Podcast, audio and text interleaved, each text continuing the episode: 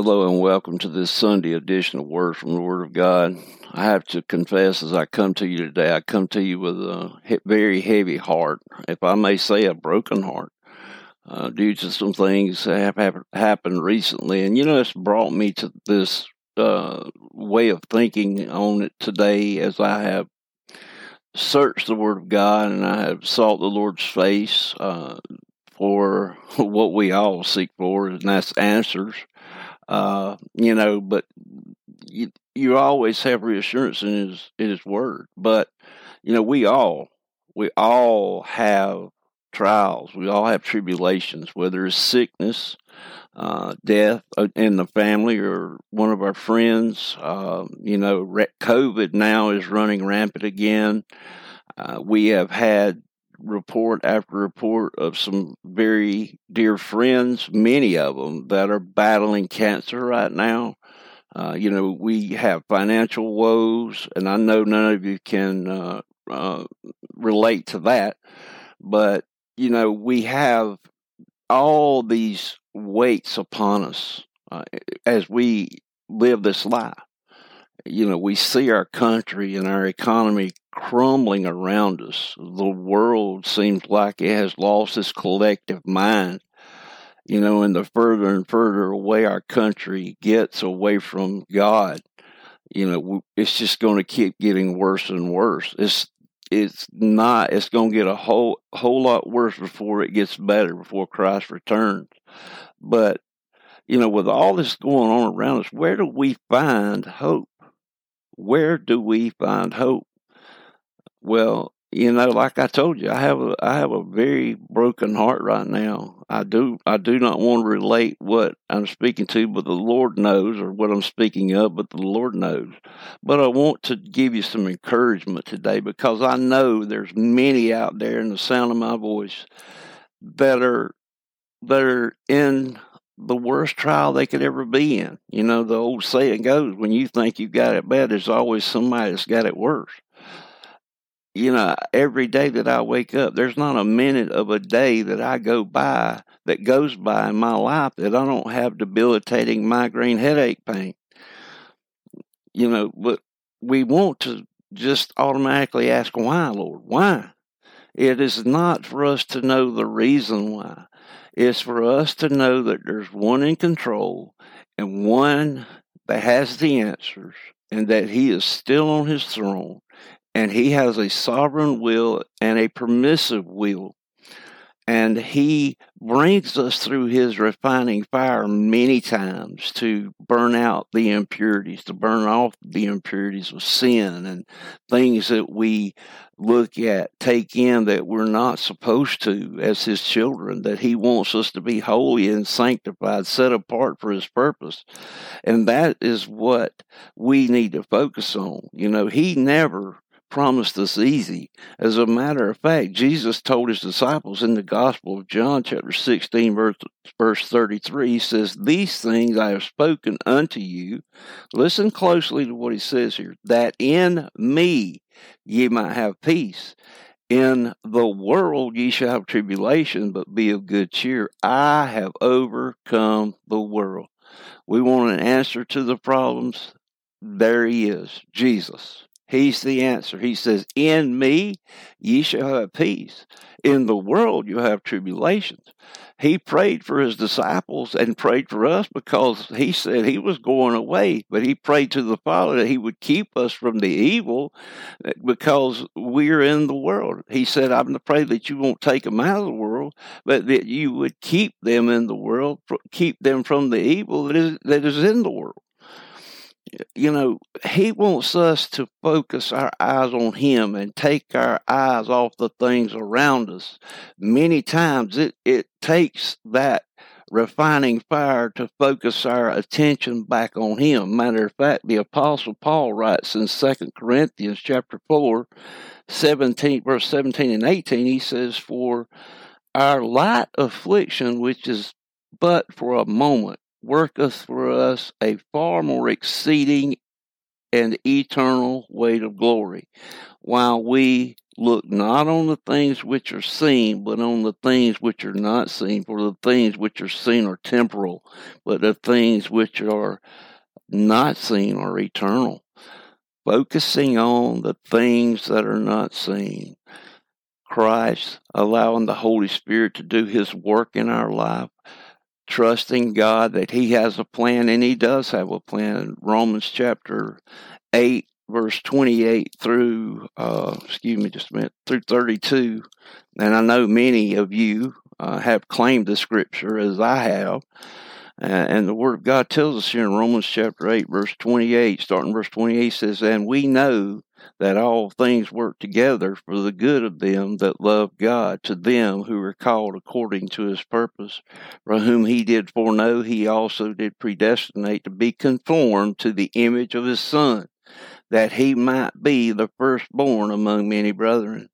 Moreover, whom he did predestinate, them he also, he also called, and whom he called, them he also justified, and whom he justified, them he also glorified. What shall we then say to these things? If God be for us, who can be against us? Wonderful question there. He that spared not his own son, but delivered him up for us all, how shall he not with him also freely give us all things? My friends, if you're in the midst of a trial and tribulation, and I know somebody's out there that needs to hear this today, there are answers. There are answers in the Word of God. But, you know, I'll go back to that being conformed to the image of his son. We put so much focus on the here and now, what we can do and how we can live our life and how we can be most holy and sanctified, whether it's staying in prayer, just trusting in the Lord, seeking his face through and seeking him through his word, learning the, wanting to know more about his grace and grow in our knowledge of him and his grace. You know, we want to focus on the here and now to be conformed to his image, but there's a day coming that we will be completely conformed to his image. Uh, the apostle Paul again writes in First Corinthians,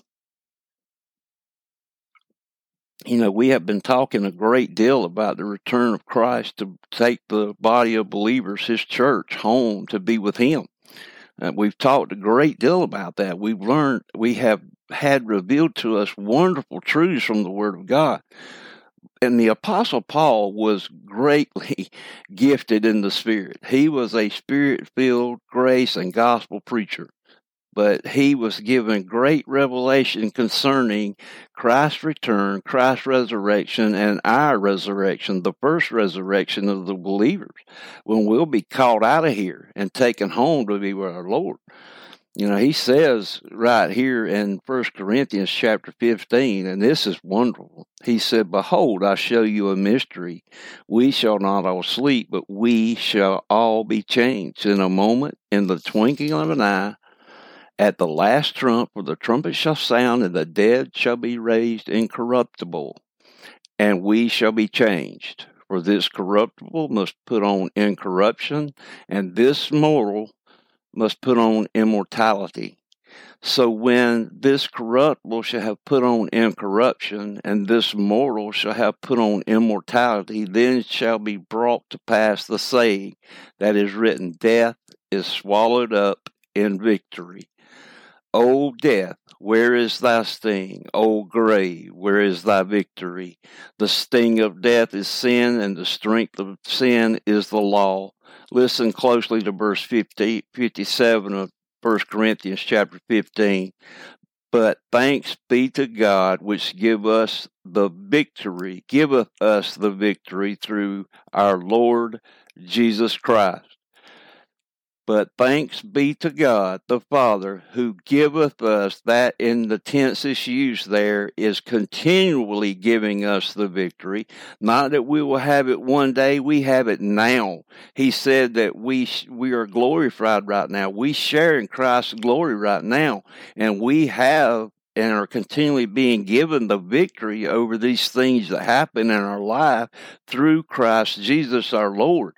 He said, but, but I want to repeat this, but thanks be to God, which giveth us the victory through our Lord Jesus Christ. Then he has an admonition right here to you and I and all believers in verse 58. Therefore, because we are continually given the victory, what should we do when these trials and tribulations come? He says, Therefore, my beloved brethren, be ye steadfast, unmovable, always abounding in the work of the Lord, for as much as ye know that your labor is not in vain in the Lord. If you notice the key phrase, in Christ, in Him, in me, where does our strength come from? Where does our victory come from? It says right here, give us the victory through, in our Lord Jesus Christ. He says right here, our labor is not in vain in the Lord. If we do everything in our life focused on where it's supposed to be, the eternal weight of glory, these minor things will they will greatly dim that are going on in our lives. We can call them minor because compared to the eternal weight of glory that awaits us, when Christ returns, they are they are minimal to say the least in comparison. And that's just for lack of better words. They pale greatly in comparison to the weight of the glory that awaits us when Christ returns. Not only so, but if we look over in First John chapter three, and I love the scripture, you know, he said, being conformed to the image of his son. You know, we're doing, he's working in us to conform us to Jesus Christ's image right now, his son's image. He's working, he's burning out these impurities through the trials and tribulations that we go through. But one day, do you know that we will be uh, fully glorified as Christ? We are sharing his glory now, but the day's coming when he returns that we will see him as he is and we will be fully glorified, eternally glorified with Christ our Savior. John says right here in chapter 3 of First John, Behold, what manner of love the Father has bestowed upon us that we should be called the sons of God. Therefore the world knoweth us not because it knew him not. Beloved, brethren, that's speaking of you and I believers, now are we the sons of God, and it doth not yet appear what we shall be. But we know, you hear that now, that's confidence there. We know that when he shall appear, we shall be like him, for we shall see him as he is. And every man that hath this hope in him purifieth himself even as he is pure even as Christ is pure, we need to purify ourselves. That means we live every moment of every day seeking to do the Father's will, that we may glorify Christ in ourselves and that the Father may be glorified in the Son as we glorify Him uh, through our life. No matter what comes, we can always find and know that there is an eternal weight of glory that's coming, and I believe it's coming soon. I pray, and I do pray that this has been an uplift to someone today. I pray that you would have a blessed week as we enter into this new week, and I look forward to the next time that we can share in a word from the Word of God. God bless.